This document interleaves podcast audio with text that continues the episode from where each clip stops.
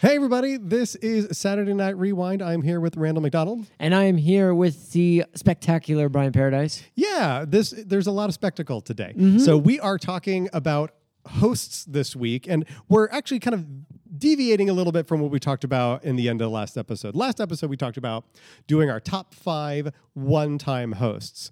And then we actually did a little research and we found out that there are literally hundreds of people that have only hosted once. So picking a top five top 5 seemed a little kind of short-sighted, kind of cutting there's more discussion to be had with all of these folks. Yeah, yeah, yeah. As soon as I saw the list, I was like, that is daunting. I don't know if I can only pick five from that huge list. Yeah, and there's just so it, and I fancy myself a, a Saturday Night Live kind of aficionado, but there was just so many people that I either had not heard of mm-hmm. or had I didn't realize that they had hosted or thought they had hosted more. So it was cool to just look at the the list. What was interesting is I thought I was going to be able to go on the internet and find this list myself, but that was untrue. So the way that we compiled our list is I went on the Wikipedia page for SNL by episode, copy their tables over into another document, and then do a little math and figure out how many times each name occurred, and then put that into a separate list. So there, uh, because there have been Scrolling down, there have been 886 episodes of Saturday Night Live, and there have been 450 or so. My ma- my list is not perfect. 450 or so people that have hosted only once. So picking two top fives out of that seemed like a bad idea. So instead, what we're going to do is uh, we're going to have kind of like a sub series when we're not talking about new episodes or some other stuff that we have planned. We're going to be doing what I have dubbed uh, Tales from the One Timers Club. So there's the Five Timers Club, which is kind of an achievement for SNL hosts. This is the One Timers Club. People, for whatever circumstance, uh, did not host again or have not hosted again yet. And we'll also talk uh, in our discussion about do we think that these folks deserve a second shot or why do we think that they've only showed up once? So, Randall, what do you think makes a good SNL host? Oh, yes. So there's many elements that make a good SNL host. Uh, one of them that I think we both love and everybody loves is to see that person's personality uh, shine through, especially in their monologue. I think that that is crucial. A good monologue for a host is huge, and you can kind of tell when there's hosts who can hold their own and they give these uh, really great, funny monologues, and then there's these hosts uh, who kind of need the help of the cast, and there's uh, interview uh, audience interviews, and and there's other people coming on. Not that those aren't funny, but I think a good, strong host can kind of hold their own in their monologue. Um, I agree with you. I think when we get the questions from the audience, that is what we call a tell, right? Where they they they did not feel comfortable doing the solo, or where we have um, kind of cast members crashing the stage in whatever context that they cook up. It makes it gives me the impression that they couldn't talk for five minutes by themselves. Right. Right. Yeah. And then uh, the other thing that I like to see is that they're in all the sketches, and not only are they in the sketches, but they're not just the straight man. Yeah. I like to see it when they're a character. They're the they're the driver of the sketch. Uh, I think that that shows a host who really wants to be there, really wants to participate, and really has a talent for the show. Yeah, and I piggybacking on that, I also want somebody that wants that understands what it means to be a host of Saturday Night Live. I really appreciated uh, this season, season 46, where Issa Rae specifically called out that Saturday Night Live was important to her and she was very excited to host. And so I don't like when I get the impression that this is part of their marketing strategy for their project, that they're going to do SNL. It, this to me is such a special thing that I want it. I want the host to appreciate that. Yes, yeah, I agree. I agree. As long as they're in the know, and uh, and then of course they got to be funny. Yeah. That's the other thing. Well, and it's funny, you don't even have to be a comedian to work on Saturday Night Live. There's great examples of kind of veteran straight actors that allow themselves to just be put in whatever situation. I really like um, John Malkovich for that same reason. That he's a great. He's not somebody that you think of when you think of comedy. His kind of like approach to whatever has expanded, especially kind of post being John Malkovich, where he really kind of examined himself as a person. But Yeah. he is a kind of classically trained dramatic actor that has hosted multiple times and is great because of that. And even Christopher Walken falls in that category as well. Yes. He's become almost a parody of Christopher Walken over the last 20 years, but there was a long time where he was just the guy from The Deer Hunter. Right. And this this kind of intense straight actor, kind of dramatic actor that has multiple like recurring characters on Saturday Night Live and kind of bits that have gone down in like the pantheon of sketches. Yeah.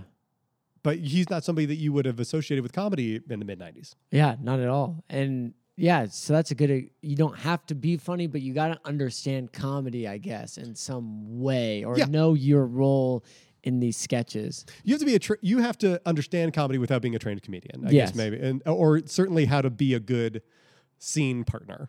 Yeah, So that all being said, we're going. This is going to be something that we kind of do when we're between new episodes. We're going to kind of pull out some things from the One Timers Club.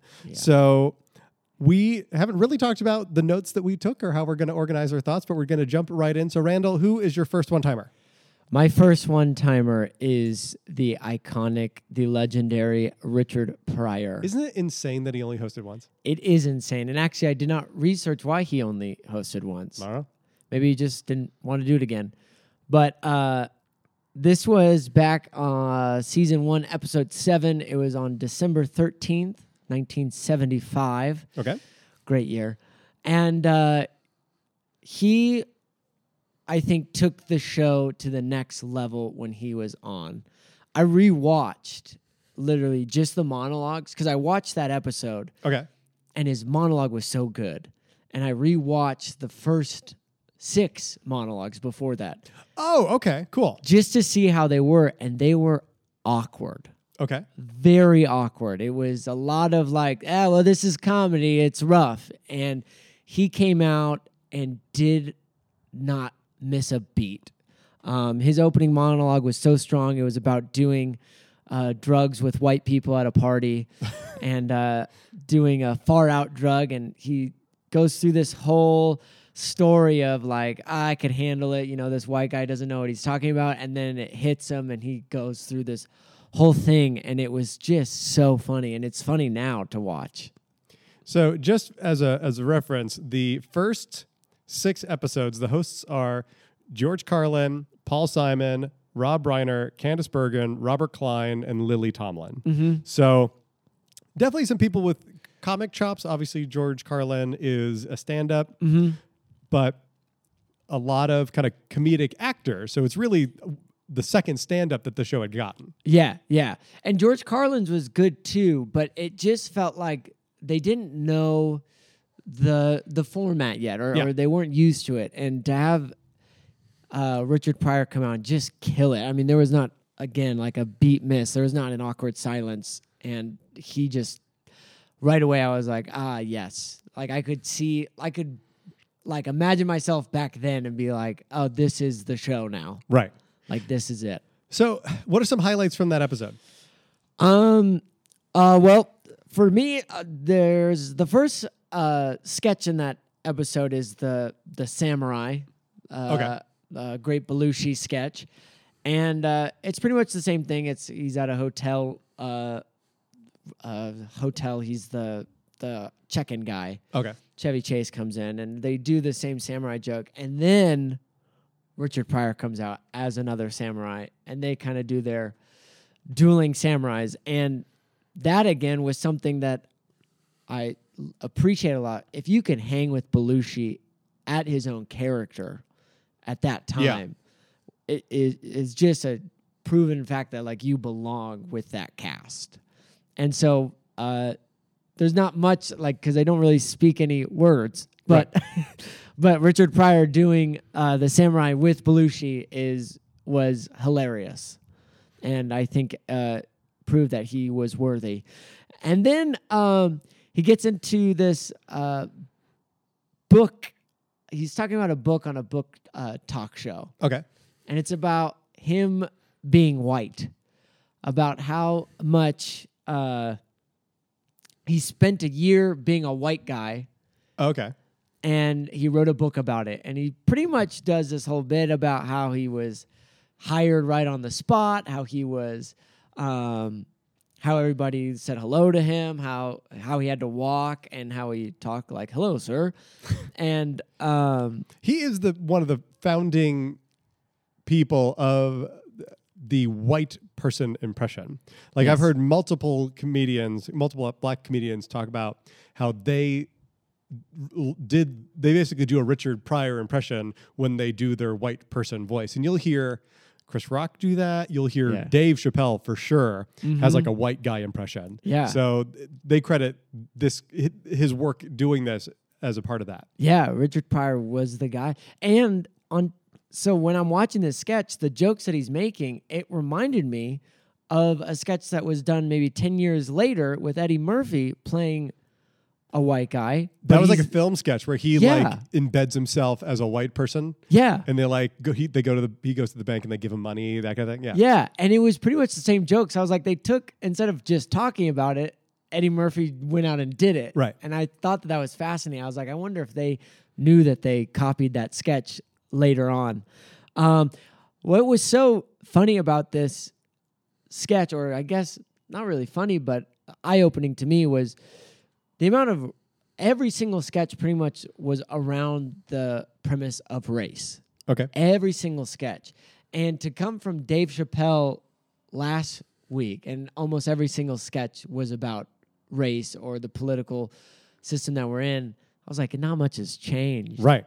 But uh, so there was that one. Another great one was uh, there was this family. Uh, Dan Aykroyd was, or not Dan Aykroyd. Yeah, yeah, Dan Aykroyd was the uh, was the father, and he's got his his wife and his two kids, Gilda Radner and Belushi, and he's talking about how uh, a black person moved up the street and they they're coming in and and next thing you know, there's one working above him, and now they're he's working for a black guy. And as the sketch is going through, like the family members will leave the room, and then they'll come back out as a black actor or actress. Oh, And So interesting. he's like, they're they're just taking over, and soon they're gonna be. You never know. Like soon, my whole family's gonna be black, and like his whole family is black, and so that was uh, another just really I thought well written sketch, really funny. Richard Pryor again plays Belushi, the the black version of Belushi. Oh, interesting. So I mean, he just he was really good in all the sketches. He was like the moving factor, and uh, I just thought that uh, he should have hosted again. Isn't this the episode with the the word association sketch? Yes, Okay. with Chevy Chase. I was going to get to Okay, that one perfect. too. Yes, uh, you remember this episode? I have seen this sketch, Mm-hmm. but I hadn't seen the the rest of the episode, and that is the the. Uh, Go ahead and describe this. What is it? It's called the Rorschach test. Oh, it's the Rorschach test. Rorschach test. Yes, and uh, it's for Rorschach. job. Uh, Rorschach. the ink Ro- blots? Yeah, yeah, the ink things, and uh, they also do a word association thing, and it's he's interviewing to be a, a janitor for a school, Right. And Chevy Chase is hiring him, and it kind of starts off normal. He says, "When I say a word, you tell me first thing that pops in your head." Right. And uh, it starts off with dog, and I think Richard Pryor says tree. And he's like, okay. And then he they go on and on. He's like fast, slow, uh, dark, light, uh, white, black, and it slowly starts to become uh, r- more and more racial. Well, and I think part of the what makes the sketch so good is that Pryor is kind of sheepish at the beginning. Yes. Right when he says white, he kind of, kind of sheepishly says black, Uh huh. and then uh, as things get kind of head, heavier, um, they get kind of darker because it ends with uh, The N-word. The N- Chevy Chase in 1975 on television saying the N word. Yes. Yeah, and then I think the fu- so it gets worse and worse. I think the uh, next one is he says tar baby, and Yikes. then uh, Richard Pryor comes back with like white trash, Yeah. and then I'm not going to repeat the next uh, Yeah. couple ones, but eventually it gets to uh, Richard Pryor saying honky, and then he says honky honky, and then Chevy Chase says uh, the N word, and he goes dead honky. Yeah. And he gets really mad, and Chevy Chase goes, "Well, you got the job. Uh, go ahead and take two weeks off. You've been uh, working really hard. I think. Yeah. it's all paid for." so uh, yeah, another just I think classic. iconic sketch, and again making a very poignant case on race uh, throughout this episode. So, with Richard Pryor, I think we want to end each of these segments was should they have hosted again? Okay, So, uh, I'm assuming I know your answer. So, do you think that Richard Pryor should have come back? definitely not. No, just kidding. uh, definitely yes, and I can't believe he never did. Um, I just thought that he really knocked it out of the park, and he was such good friends with Steve Martin at the time, and I just can't imagine why he never came back. Um, but he should have. Yeah, his, you know, his IMDb looks kind of weird, right? He gets Mm-hmm. he gets sick in the '90s, and then he just kind of is completely out of the spotlight and and passes away in the early 2000s, Yeah, like 2005, and he Oh, was very young. He Yeah. was he died at 65, but he kind of ended his um, kind of acting career pretty early. I just think that he was just crazy busy in the 80s and then got sick and then just couldn't perform anymore. Yeah, Um, but obviously, there's a lot of love for him. Right. But yes, I definitely think he should have hosted again. And Yeah. it's unfortunate that we didn't get to see that. Yeah, just more Richard Pryor in general. Yeah. Yeah. So that that's Richard Pryor. Mm-hmm.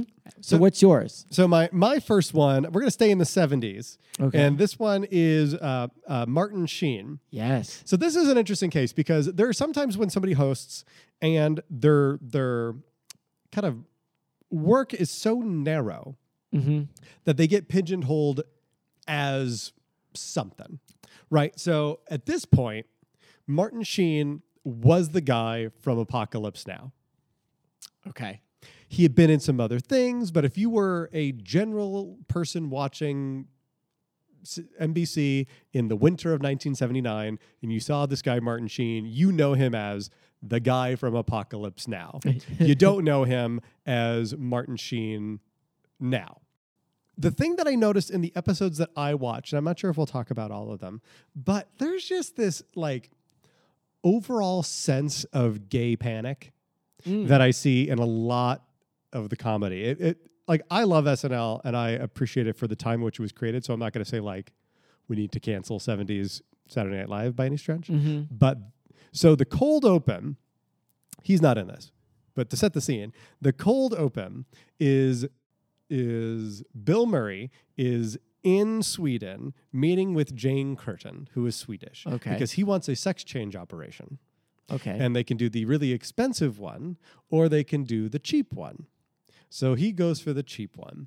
And basically what it is, they put him on an operating gown and they have the the three women cast members. So uh, Gilda and Laraine and Jane Curtin um, operating on Bill, Bill Murray. He's obscured, you can't see him.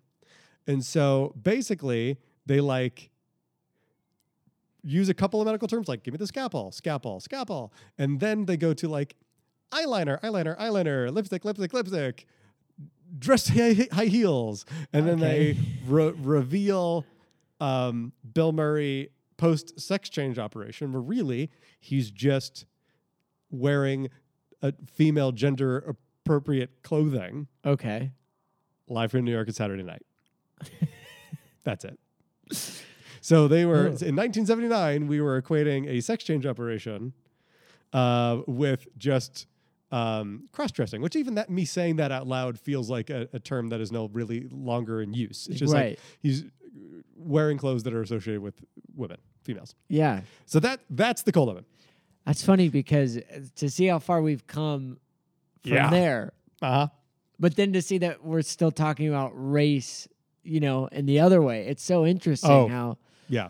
So there's like progress and then there's no progress. Yeah. So, God. So then uh, Martin Sheen just kind of like stutters his way through his monologue. Um, and then this is another like, here's some terms we don't use anymore.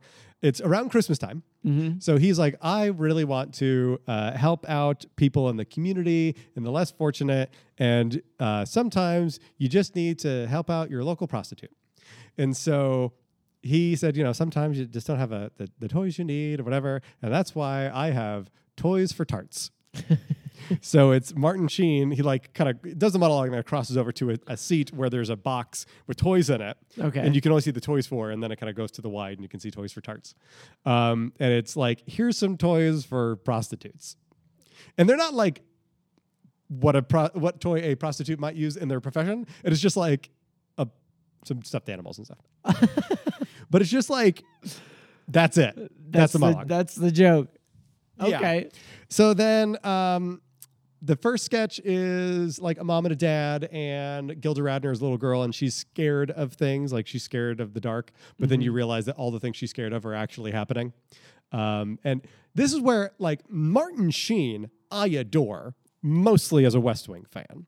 So he is very good in all of his sketches, but his job is to be a straight man. He's not really telling Okay. jokes, and that's fine too. Yeah. But in this bedtime story, he's just the dad. He's just coming out as a very capable actor, admonishing his child. He's got a big commanding voice, and he like yells at Gilda, who in the the the button of this joke is that there's actually a murderer in her closet, and she tells her parents it's not a big deal because she doesn't want to get yelled at again. Okay. So it's fine. He is just like a dad yelling at his daughter.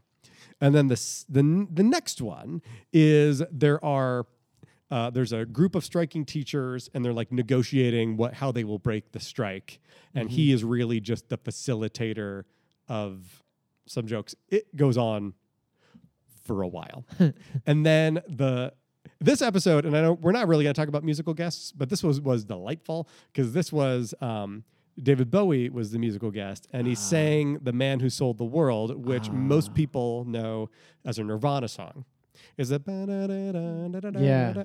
So, uh, and it's a very cool performance. And then the the last sketch, which goes on for some time, Oh, yeah? and takes multiple locations. Here's the here's the last sketch. Uh, that, at least the last one that was available on on on Peacock. Uh huh. Peacock, give us some money. So um, this one is so the premise is that because again Martin Sheen in 1979 is known for Apocalypse Now that um, a couple of m- studio people come to see Martin Sheen who's being who's playing some other character and saying like Francis Ford Coppola is stuck filming Apocalypse Now, and we need somebody to extract him. So instead of in Apocalypse Now, it's Colonel Kurtz who gets uh, kind of sucked in. It's Coppola. Coppola as played by Bill Murray. So we start in a hotel room where they go, they give him like the dossier, and you have Martin Sheen doing the narration or whatever, and then it goes to like a map where they show him like traversing from Hollywood to Vietnam where they're shooting Apocalypse Now. And then they go to another set with, I swear to goodness, like 12 extras dressed as like the locals from Apocalypse Now. So a bunch of shirtless people in loincloths with like white body paint. Wow. And then he's like trying to find Coppola. And then Coppola shows up. Well, actually, first there's the first guy they sent, who's just like this accountant, bookish type with some glasses, but also in white in a loincloth. And he's like, uh, Francis had some ideas about. I had some ideas about the story, and Francis agreed with them. So now I'm in this scene. And they keep. I guess the joke because Apocalypse Now was so noted for being this runaway production, whatever. They keep on talking about. Like, yeah, we built this great set, and then we blew it up. uh, and then the it kind of ends with um, uh, Bill Murray as Coppola and whatever. But it doesn't really like go anywhere. But it is like a solid eight nine minutes long and too long at that. Yeah. And that's kind of the episode. So like there wasn't unless there was things that were cut, there wasn't a lot of stuff. Yeah. And I think that he equipped himself well. He was a um, he was present in all the scenes. He was leading all the scenes. He's a very good actor, so that translated. He had no problem with the the cue cards. That's kind of something I wanted to talk a lot Yeah. about as host strengths. Yeah. If it doesn't look like you're a slave to the cards, that's good. Yes, I agree with that. And something that I noticed going back and watching a lot of the older episodes, it didn't seem like they stuck, they were looking at the cards that much. And that I don't know if that's because they were more of suggestions back then, or maybe now they try to be more exact to what's on the cards, or I think part of it might be that the speed of the production was maybe a little bit slower, so they're probably making less changes. So as an actor, you had time to memorize more of your lines. yeah, Because I think now it's like, who the hell knows when that when the ink dried on that thing? They Right. might have changed something before, you know, between dress and air, and they're just like clinging on for dear life. But Yeah. there's some there's some actors that it's just like they're just staring off screen, and you can tell. And this one, I agree with you. As I was watching several of the older episodes, I didn't notice the the the card reading as much. So I would have loved Martin Sheen to have hosted in the early 2000s when he was on the West Wing. But I think because he is not, he wasn't really known as like a comedian comedian Mm-hmm. until uh, Grace and Frankie, right, the Netflix show, where he is known as this like kind of older comedic presence on that show. So I don't know if he would have gotten a fair shake in the early 2000s. I think he would have just been play been playing the president. yeah, Um, I think he's very good. I think he held his own, but I could also fully understand why it's like, nah, all right, yeah. that's fine. We got the apocalypse now guy. We made our apocalypse now joke. Now we can move on. So fine. Yeah. I would have liked to have seen him in his 50s on the show, but I also understand why he wasn't asked back. Yeah. All right, so what's your next one? My next one uh, is, in my opinion, I I just think he was the most solid host I've seen. And rewatching it, I thought about it again. This is a more recent episode from uh, season 43, episode 19, May 5th, 2018. It was Donald Glover with musical guest Childish Gambino, which is him. Yes. Um, he should be in the five timers club s- Okay. soon. First off, his monologue was well. Even before I get to his monologue, there's nine sketches in this. Oh my goodness. Okay. Nine sketches, if you include a cut for time one. So there's one cut for time. So eight sketches, cut for time. He is the lead in every single sketch, and he's the musical guest Yeah. and um, he- uh, it's amazing. It's it, his whole performance is amazing. He comes out, talks about how he auditioned for Saturday Night Live uh, twice and didn't get in. Kind of talks about who he is. Says I was on this show called Community. He gets a big reaction. Then he goes, and if uh, you're black, I'm on this show called Atlanta, and I made Redbone. Um, and then he goes on to do this. I can do anything. He starts singing and uh, he walks around the set, which with other uh, cast members. Yeah. Uh, and although we just said if you have help from other cast members, uh, it kind of seems cheap, but he was doing all the comedic bits, which he like saw this light guy trying to fix a light, and he goes, "Oh, I can, I can do that," and uh, he tries to fix it, and it electrocutes him, and he falls down he gets up and he goes over to Kyle Mooney and he's like, "Oh, you got a skateboard? I can skateboard. I can do that." And he tries to skateboard and he falls down. I mean, all these pratfalls for a host.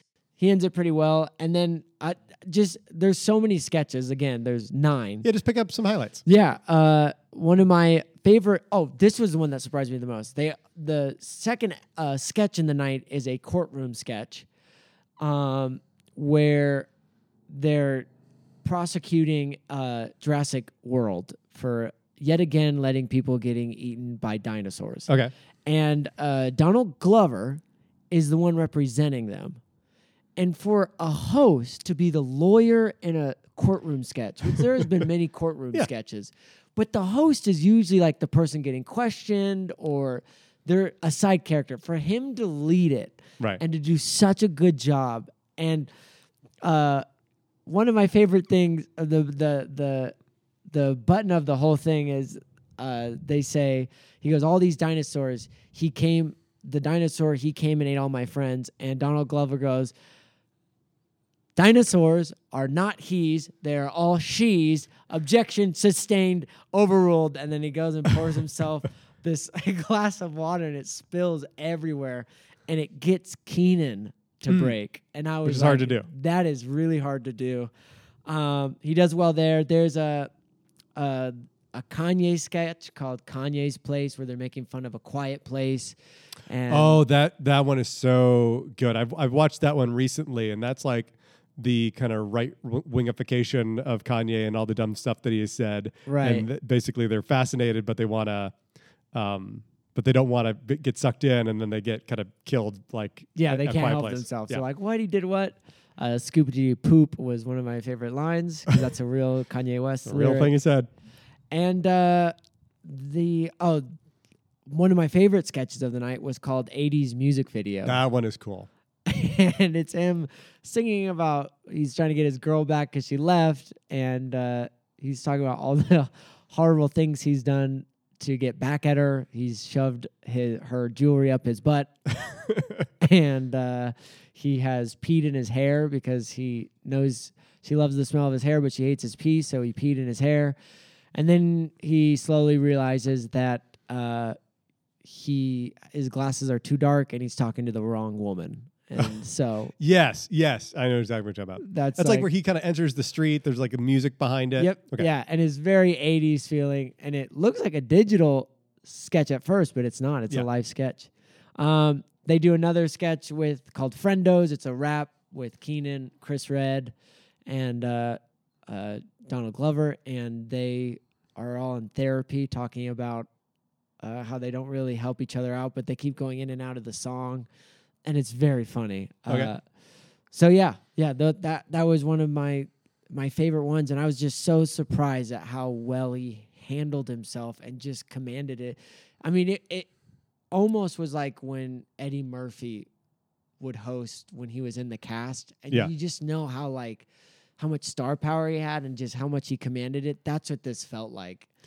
It's interesting when you look, and I like. I don't think I'm very special to say that I like Donald Glover a lot, um, but I feel like I, I'm a little late to the party, but I'm in because Mhm. I uh, I was lucky enough to see. Um, he did that like farewell tour of Childish Gambino. I went to see him then, Oh, uh, and we knew like this is America and Redbone, yeah, and that was it. But we like knew that he was very good. yeah, so that we would learn some stuff. But you know, since then, I watched all of um, Community. Kind of stopped in the last NBC season because Uh-huh. apparently season six isn't great, no, it's and not. it doesn't have Donald Glover in it. right. Um, watched the two seasons of Atlanta. He's obviously great in um, Solo. Mhm. But it's interesting when you look at his like IMDb. Yeah. He hasn't done a lot since he hosted, right? So he hosted. What year was it? uh, 2018. So he hosted in 2018, kind of during This Is America. I think that Uh-huh. was a little before the video came out. Right. Um, and then since then, a season of Atlanta and The Lion King. Wow. Now, I'm o- omitting uh, Donald Glover Presents, which is some TV short, Guava Island, which was like a, Oh, yeah. direct to Amazon 40 minute music video kind of With Rihanna. visual album kind of thing. Yeah. But that's it. Yeah, that's it. For a guy that was so busy too. You know, he started writing on 30 Rock with Tina Fey, Yes. Yeah. and he got an Emmy for it. Yeah, So, I he's mean- an intensely uh, talented guy. I am currently uh, playing the new um, Spider-Man Miles Morales game, Mm. and uh, according to the creators of Miles Morales, he inspired the creation of that character by wearing a Spider-Man costume on Community, Yes. which is amazing. Yes. So yeah, I'm a. I really like him. I think he'll come back when he's got something to do, like to promote. But he's Uh-huh. got. It's so interesting. Like he not only doesn't have anything recently, he also doesn't have anything upcoming. Right. That is interesting. Yeah. I didn't even. I think he's one of those up. guys who just works when he wants to. Yeah. Like he'll the next thing he does will probably be the third season of Community. and it'll be fantastic. Like yes. So uh, do you think Donald Glover should come back? I definitely think he should. I think he should come back multiple times. Um, I think he should have been on the show, and and that's why I was bringing up the Thirty Rock thing because how can he be, have such a good connection, win an Emmy for writing with Tina Fey, and then not get on the show? I think part of it is because they had at that time they had Kenan Yeah, and they Jay. had they had Jay. yeah, and they're probably like we're full up on black dudes which is one of the indictments of the show that they've just they they see kind of diversity, at least historically, diversity feels like a commodity, not a valued addition to the television show. Yeah. right? Yeah. It's Okay. Unfortunate. So what about you? Who is your next one? Uh, my next one is uh, okay. So I watched the Andie MacDowell episodes. This is from 1989. This is after Sex, Lies, and Videotape, which was a big movie um, in the late 80s uh, and before Groundhog Day. But she's one of the bigger actors at the time. Um, this is the shortest cold open I've seen in my life. How long is it? Oh, I should have looked at the time, but I will describe the entirety of it to you. Okay. Kevin Nealon is on a kind of gray background, almost like a PSA, going, you know, um, I lost my son to a drunk driver. And then the Energizer Bunny enters, like those old going and going and going commercials, and then crosses and goes away. Kevin Nealon is flustered, looks at the camera, live from New York at Saturday night. That is the entirety of the sketch. I'd be stunned if it was two minutes long. Uh, did it have like some kind of relevance No. then? No. Was there something that happened with the Energizer? I mean, Bunny- the Energizer Bunny was pervasive, but it was like that was the entirety of the cold open. That was it. It was just he he got interrupted talking about his dead son, and that's it. So Oh my god. then Annie MacDowell, who I like a lot, at least I like things that she's been in. I love Groundhog Day. It's one of my all time favorite movies. Um, you've seen Groundhog Day? yes, of course. I God, it's so good. It's yeah. So I so she's talking about sex lies and videotape. She kind of like s- kind of stutters through her monologue talking about how she's from Asheville, North Carolina and her whole family is watching and you know, my dad needed to drive 50 miles to Charlotte to go see Sex Lies and Videotape, but he, and he didn't want to go anybody with anybody because he was nervous about the the title. And then, you know, Dad, you're watching this with everybody, and it was really just about like her family, but Okay. not like she told a story about her family. She just like was describing her family reckoning with her career and her dad being uncomfortable with sex. Okay. Did you did you like the opening monologue? No. And Some- she, she just like it, it, seemed like a, a sign of bad things to come. Okay. So this one also was a Christmas episode. So both of my both of the ones I've talked about so far were, were kind of holiday episodes. This is uh-huh. the, the the Christmas of 1989. And then the the first sketch is this daycare scene kinda. So basically it's like she's got a she's got her baby like swaddled and she's talking to um another actress who has her baby in one of those like front kind of I'm wearing my baby things. Not like a Bjorn, but like a bre- like a backwards backpack. Okay. And then basically every new person that enters the scene is somehow holding their baby in a different way and then um, talking about her benefits. You know, so the woman with the with the baby on the front, it's like, oh, it's really nice. I get to see them, whatever. Then Dana Carvey enters and he's got a baby in a backpack, and he's like, no, it's they say it's really good because then they can start seeing the world from like uh, above. And then like the then uh, Laraine Newman, not Laraine Newman, Another actress en- enters, and the the baby is like in a harness hanging below her her kind of pelvis area. It's kind of swinging. It's like, well, it's good to be center of gravity. And then there's like another one where um, uh, Kevin Nealon walks in and he's got twins on snow, sh- like basically like ski boots on his feet, uh, because that's good for twins. And then um, you know, there's just like somebody's got them uh, as their baby, like essentially as like a balloon, and then um, somebody enters with their dog with a baby uh, in a basket on its back, whatever, and basically Andie MacDowell just feels totally inadequate because she doesn't know anything about her baby, whatever.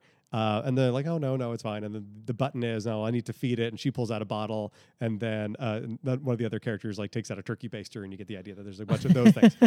But this is kind of where we're talking about uh, what we think the strengths of hosts are. This is kind of the opposite in this sketch. She is basically what we've talked about in, in previous weeks, kind of in a parade of weirdo sketch, right? Where Yeah. she is the person go, just reacting Yeah. to these escalatingly absurd ways of uh, caring for your child. Right.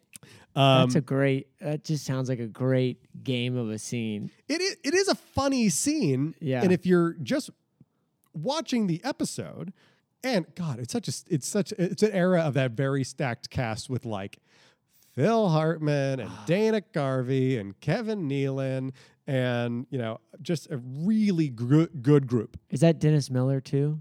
Dennis Miller's on update. I th- mm, no, No. Nealon's doing update by now. Okay. Um, yeah. So mm, maybe Miller's doing update. I like tried to kind of scan by the things that were not Andie MacDowell related. So then we get this next huge sketch that is an iconic sketch that she is not in. So this is the first appearance of jo- Hanukkah Harry. So Hartman is Santa and he is sick, and uh, so they need somebody else to take care of things. So they gra- they need Hanukkah Harry. This is how long this sketch is. I watched the beginning of it and then needed to uh, grab something from the kitchen, and I was like, oh, I'll just let it run. So I walk over to the kitchen, and then I got caught up talking to my, my, my wife more than like I anticipated. And I'm just kind of like listening. Yeah. And then I come back and we're in the second location. So like we're in the second location with Hanukkah Harry. I'm like, did I miss something? So I rewind. I'm like, no, no, no. We're still in the same damn sketch. So it starts in the North Pole. And then we establish that he needs help. And then we bring in Hanukkah Harry. And then he goes, all right, I'll do it. And then we go to the house with Hanukkah Harry with the kids Yeah. giving out this stuff. It's like, it kind of reminds me of that Apocalypse Now sketch. It is very long. The, in the '80s, all their sketches were very long. I, I, think like. commercial breaks were shorter. I think they just had more time for content. yeah. Um, but yeah, so it's a very, very long sketch in this episode, and Andie MacDowell is not in it. But iconic. Oh yeah, it's a great Yeah, sketch. It's great, but she Yeah. it has nothing to do with Andie MacDowell being the host. She's not in it at all. She's not one of the kids. She is not Mrs. Claus. Oh, wow. Um, so then we get to she's in the sketch, and it's uh, it is Jon Lovitz and Phil Hartman and Annie MacDowell and one of the other uh, female cast members, and it is this tribute to musical theater songwriter Hal Jerome, who is Okay. not real. And so the they're and they're not even really on a set. They're just on the the the stage for the monologue, so you can see the band behind them Okay. and there's like this kind of abstracted painting of this playwright, this musical theater playwright, Hal Drum. And basically, the, the joke of the sketch is that this guy wrote this, this, these musical theater songs that were very specific to what he was doing in his life. so it's like talking about him breaking up with his wife and then other events. And then as he was dying, like they're singing these musical theater songs in which they're like hacking and like dying and stuff. So it was like it was a cool idea for a sketch, but again, it had nothing to like Andie was in it Yeah. and she was singing. She is not a strong singer. She's Oh, okay, but she's not great. Okay. So um Kudos for her for trying. yeah, I appreciate that. She definitely was like she's one of those where she was um game, which I Mhm. appreciate, but she was not like great. Um so I was it was fine. She was not the highlight. It was a great vehicle for both um Phil Hartman and um Love it. Thank you. God, why can I not keep that name in my head? So, so it's a great vehicle for Hartman and Jan Hooks and Jon Lovitz. She's just kind of there. It is fine. And then the last sketch that is available on Peacock, so who knows if that's the entirety, of, but the last one that I saw was um, Annie MacDowell is this nervous bride, and people c- keep coming into her bedroom. So it's like all of her um, bridesmaids, and they're basically fretting about themselves. Oh, Uh, they're worried. they're worried, so they're like checking themselves out in the mirror and whatever. And then at the end of the sketch, Phil Hartman comes in as dad and comforts her and says it's your day and whatever. But that was it. So she, um, this is one where it's like I am not surprised that she didn't come back. I don't like. I hope she had a good, you know, week. Mhm. But the sketches that she was in, she was not the driver of. She was okay throughout Yeah. the night, and her- monologue was like crazy weak. So I'm I'm not surprised that she um, didn't come back. And she kind of, you know, has her the bulk of her career in the early '90s. So there's probably a, like a smaller window where they'd even bring her back Yeah. where she kind of had that kind of kind of of the moment kind of um, energy. But yeah, it was. Not good. I like her a lot. It was just not a good match of actor and medium. So would so you would not want her to come back for a second Nah, hosting? I don't think so. Hmm. Interesting. So let's round out with uh, one last one from you, Randall. I'm gonna go. I'm gonna go with Marisa Tomei. So what year was Marisa Tomei on? Marisa Tomei was 1994, October 1st. So this is after my cousin Vinny. Mm-hmm. This was right after. She, Okay. she had just won the Oscar for Okay. My Cousin Vinny. And uh, she comes out, her monologue is cute. Um, she's very much herself. It kind of reminded me of uh, how, who was just on uh, Adele. Kind Okay. of like, it was just sweet. She Mhm. was just herself. She kind of makes a joke about how a lot of people thought it was rigged that she won the Oscar, and she goes, I forget the the whoever was the announcer that year who announced that she won, but let's just say it's John Smith or something. Mm. Uh, very creative name I just came Yeah. up with. I love John Smith. Uh, she goes, I was not rigged. She goes, it kind of reminds me of when I was a kid and I won uh, Miss America, uh, which was also weirdly uh, hosted by John Smith. And then she Ah, like, right. continues on. Cute. She talks about she's from New York, so that kind of thing. The first sketch that they do is a parody from My Cousin Vinny, and she brings back her character, uh, Mona Lisa Vito, but they changed it to be the OJ trial. So she's a That is that is as 1994 of a premise you can come up with. Yep, yep. And so she kind of flirts with uh, Ito, the judge, played by Mike Myers, and uh, it is very funny. She's she's very good in it. She's pretty much just replaying a character that she already did, but she's the driving force in it, and uh, it's very good. And then um, one of my favorite uh, sketches that she does is they do the daily affirmations with Stuart uh, uh, Smalley. with Al Franken. Yep, with Al Franken, uh, and it's uh, Michael Jackson, and Michael Jackson played by who? played by uh, how am I missing it? Meadows. Yeah, Tim Okay. Meadows. Yes, that's right, Tim Meadows, and she is playing uh, uh, Lisa uh, Marie Presley. Okay. But to save their identities, it's Lisa Marie P and Michael J. Okay. and uh, she just plays this great dumb character. Mhm. She's very good.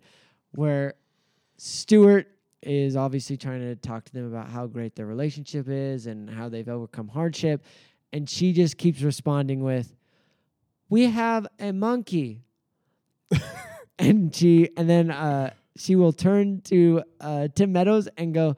Yum yum, give me some, and then start making out with him. And it is so funny. She's so deadpan and so s- stupid. Um, and she plays it so great. And I was like, she was a really good character actress Yeah. in these uh, sketches. And uh, yeah, then they do a, a piercing talk show where she's the host of this piercing talk show. Okay. Chris Farley shows up in all these piercings. She's got eight piercings, and kind of the butt of the joke is uh, they all have infections. Um, So not actually good at it. and they're not very good at it, and they just kind of talk about their infections. Uh, Kevin Nealon is also in it, and he has a bar through his head, and he's like, "This is not a piercing. This was an accident." but they just keep treating it like it's a piercing, um, and that's all right. But uh, yeah, I thought she did a very good job. She was very cute. Um, her monologue wasn't spectacular, but I think that she deserved a second hosting. Yeah, it's interesting. So she, I think of her as the person for My Cousin Vinny, but like she's been nominated for Oscars multiple times since then. Mhm. She's Aunt May in the new Spider-Man. uh, Spider-Man movies. So she's, you know, just had a kind of great long career. It feels like she's somebody that probably doesn't have like the the kind of of the moment kind of attention right now, but she's very good. Yeah, yeah, she is very good, and she she should have hosted again, but who knows? Maybe she will.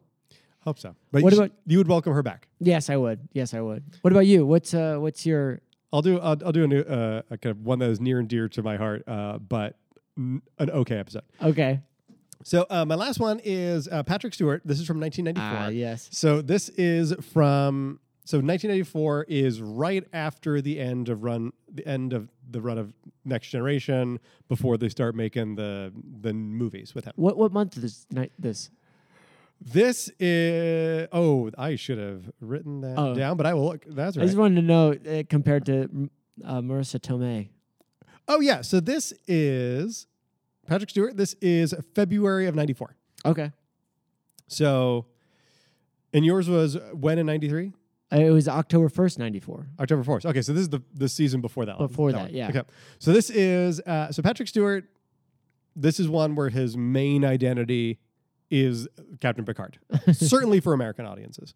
Um, what's interesting about this one is that he is in the cold open, Oh, and this kind of ties well to what you were just talking about because this is, and this is an experience that I think I feel stronger than you do uh, since I kind of lived through this. Uh-huh. So like early '90s, um, Michael Jackson is accused of sexual assault of minors, which we now know in the year 2020 almost certainly happened. Mhm. But he did such a good job of um, making fe- people feel bad for him about the whole thing that they're the the victims were kind of called liars and he got off without any criminal penalties. Mhm. So this is where the after the allegations, they're trying to increase his um, kind of socialization, get him out there, meet some women, whatever. This is before he starts dating Lisa Marie. okay. So this is it's uh, Patrick Stewart and Phil Hartman in the cold open. Patrick Stewart, who is the host, and Tim Meadows as Michael Jackson. They're at a bar. He's chatting up girls and not doing a very good job. And then like Patrick Stewart as like the um, kind of handler will whisper something into his ear and then be like, "Do you like monkeys? I have monkeys. Do you like Ferris wheels?" And whatever. And then Live from New York is Saturday night. Uh, monologue. Patrick Stewart. It is I think it's funny. This monologue gets nothing. Where Oh, basically no. he's like, "You all, you all know me from from Star Trek, and I find myself to be a Star Trek aficionado." And then he basically does a bunch of malapropisms about Star Trek. He's like, "You might know, not know that uh, on the original show, the star, the the spaceship was not called the Star Trek; it was called the Enterprise." uh, and then he just like biffs a bunch of the names like Spock and whatever. And he was like, yes, and there was a medical officer, officer named Bodie, which I think is funny. And he delivers it well. It gets Jack in the room. It is does not go well. Do you think it would get more nowadays? Because I feel like uh, Star Trek nerds kind of. I think we know more about. Patrick Stewart in 2020. Yeah, you know what I mean? This Yeah. is there. This was he was just the guy from the show on syndication that some people watched. Yeah. This is six years before X Men. Yeah. It's like he is just the guy from Star Trek. Wow. The Next Generation, the TV show that you probably didn't watch. yeah. And no one in that room is like, oh, I loved him in Richard III. Right. You know, from you know the Royal Shakespeare Company 20 years ago. So his monologue is not great. His the first sketch though is one of my favorites, and it is uh, he is this sexy cake shop owner. And uh, Rob Schneider wants a sexy cake for like a bachelor party, and he's like, uh, they and they just have a bunch of boxes, and he opens it. And he's like, "What do you think of this?" He's like, "It's a lady going to the bathroom." He's like, "Yes, I know. It's pretty sexy." and then he pulls out another one. He's like, "Oh no, no, I see, I see which one. I see which one." He pulls out another one. He's like, "What do you think?" He's like, "It's just another lady going to the bathroom." He's like, "No, no, no. This one's chocolate." um, and so basically, the only thing he finds sexy is women urinating. oh God. Uh, and so some other like again going with my SNL gay panic. Couple uh, uh, homosexual couple comes in. They're looking for a cake. He's like, "Here you go." And they're like, "We asked for a, a penis, and it's a lady going to the bathroom." He's like, "Yes, I know." And they just take it. And then at the end of the sketch, a woman comes in after Rob Schneider is very frustrated. She comes in. She's like, "Could you, could you just like, do you have a cake in the shape of somebody go to the bathroom? He's like, yes. And that's great. It's like Patrick Stewart just plays it very straight. It is very funny. um, and also, this is a phase where he is like he's always been in good shape, but this guy's like jacked. Uh, more than you would realize. He's just like in this like tight t-shirt and this apron with just like his Yeah. bulging biceps. Um, and then there is a uh, kind of political sketch almost about um, this lawyer representing people that say that it wasn't their fault and they use Tonya Harding. Again, this is very 1994. Mm-hmm. Um, and then he's not in that. And then the last sketch is there was this Surgeon General under the the Clinton administration that got a bunch of flack for being a very um, like sex positive. Okay. So uh, the sketch is is this um, Surgeon General, as played by Ellen Cleghorne, is doing the ABCs in front of this kindergarten class, but they're all like sexual terms. Like so, C is for condom. Okay. And then um, she's like, "We need to to bring in. I have a very special guest, and it's Patrick Stewart in kind of, and she's in like a military dress uniform, and he comes in in um, like a doctor's outfit, and basically has with him a model." Of the human colon, talking about the dangers of uh, injury to your colon th- uh, from homosexual um, sex. So, so like anal intercourse might damage your colon, Mm. and just again, as Patrick Stewart, big, deep Shakespearean actor voice playing it straight. It is great. There's nothing better than that. No, and like he's somebody that like he is he's not known for comedy. He can be very funny because he kind of commits and he's Yeah. got this great presence. He is somebody. So this was maybe there's some stuff that didn't appear on the Peacock airing of it that I couldn't see, but it's like a you know relatively. Um, sh- they didn't show much of the episode. This is where uh, the episode in which um, John Mulaney made a whole bit about it in one of his stand-up specials, where it's uh, he kind of announce, announces the musical guest as Salt and Pepper. Um, and unfortunately, because the Peacock airing doesn't have the the musical guest, you don't see that. But you do see him like put his arms around Salt-N-Pepa at the end. So that's very nice. Um, but yeah, so that's that's Patrick Stewart. He's somebody that I really think could have come back in the early 2000s during the kind of X Men period of his life, Yeah. or even now. He is very old though. He's like, I think he's in his 80s. You, But he's on. He's got his. He's got his Picard show on CBS All Access. Oh, so it could be definitely somebody that somebody that came back, and I think that is well liked, especially this whole quarantine period. yeah. He's been doing. He read all of Shakespeare's sonnets. Yeah. So I think that he's somebody that they could potentially bring back sooner than later. Could definitely bring him back. He uh you have you ever seen the improvised Shakespeare company? Yeah. So apparently he performs with them every That's once in a while. And they say that he is the dirtiest, most random performer. and they love it because they have to justify him. But it's interesting to think that he's gotten more into improv comedy and comedy in general. So I think you should definitely bring him back. Do you want to know something? Speaking Yes. of Star Trek, uh, I was born in 1994. My parents were both Trekkies, and they almost named me Riker. That's amazing. I love it. I love your parents even more. uh, just so, so they just called you number one. Yeah, yeah. So uh, that is our first edition of our Tales from the One Timers Club. So please make sure you like, rate, and subscribe on whatever podcast platform you're listening to us on. You can email us at snrewindpod at gmail.com. You can find Randall at Fresh Cut Randall on Twitter and Instagram. You can find me at Mr. B Paradise on the same platforms as well.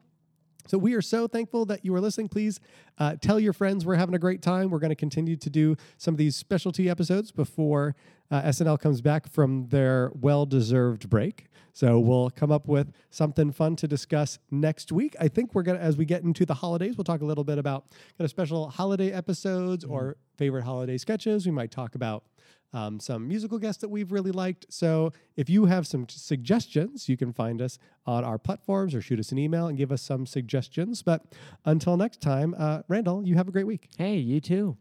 All right, bye. See ya.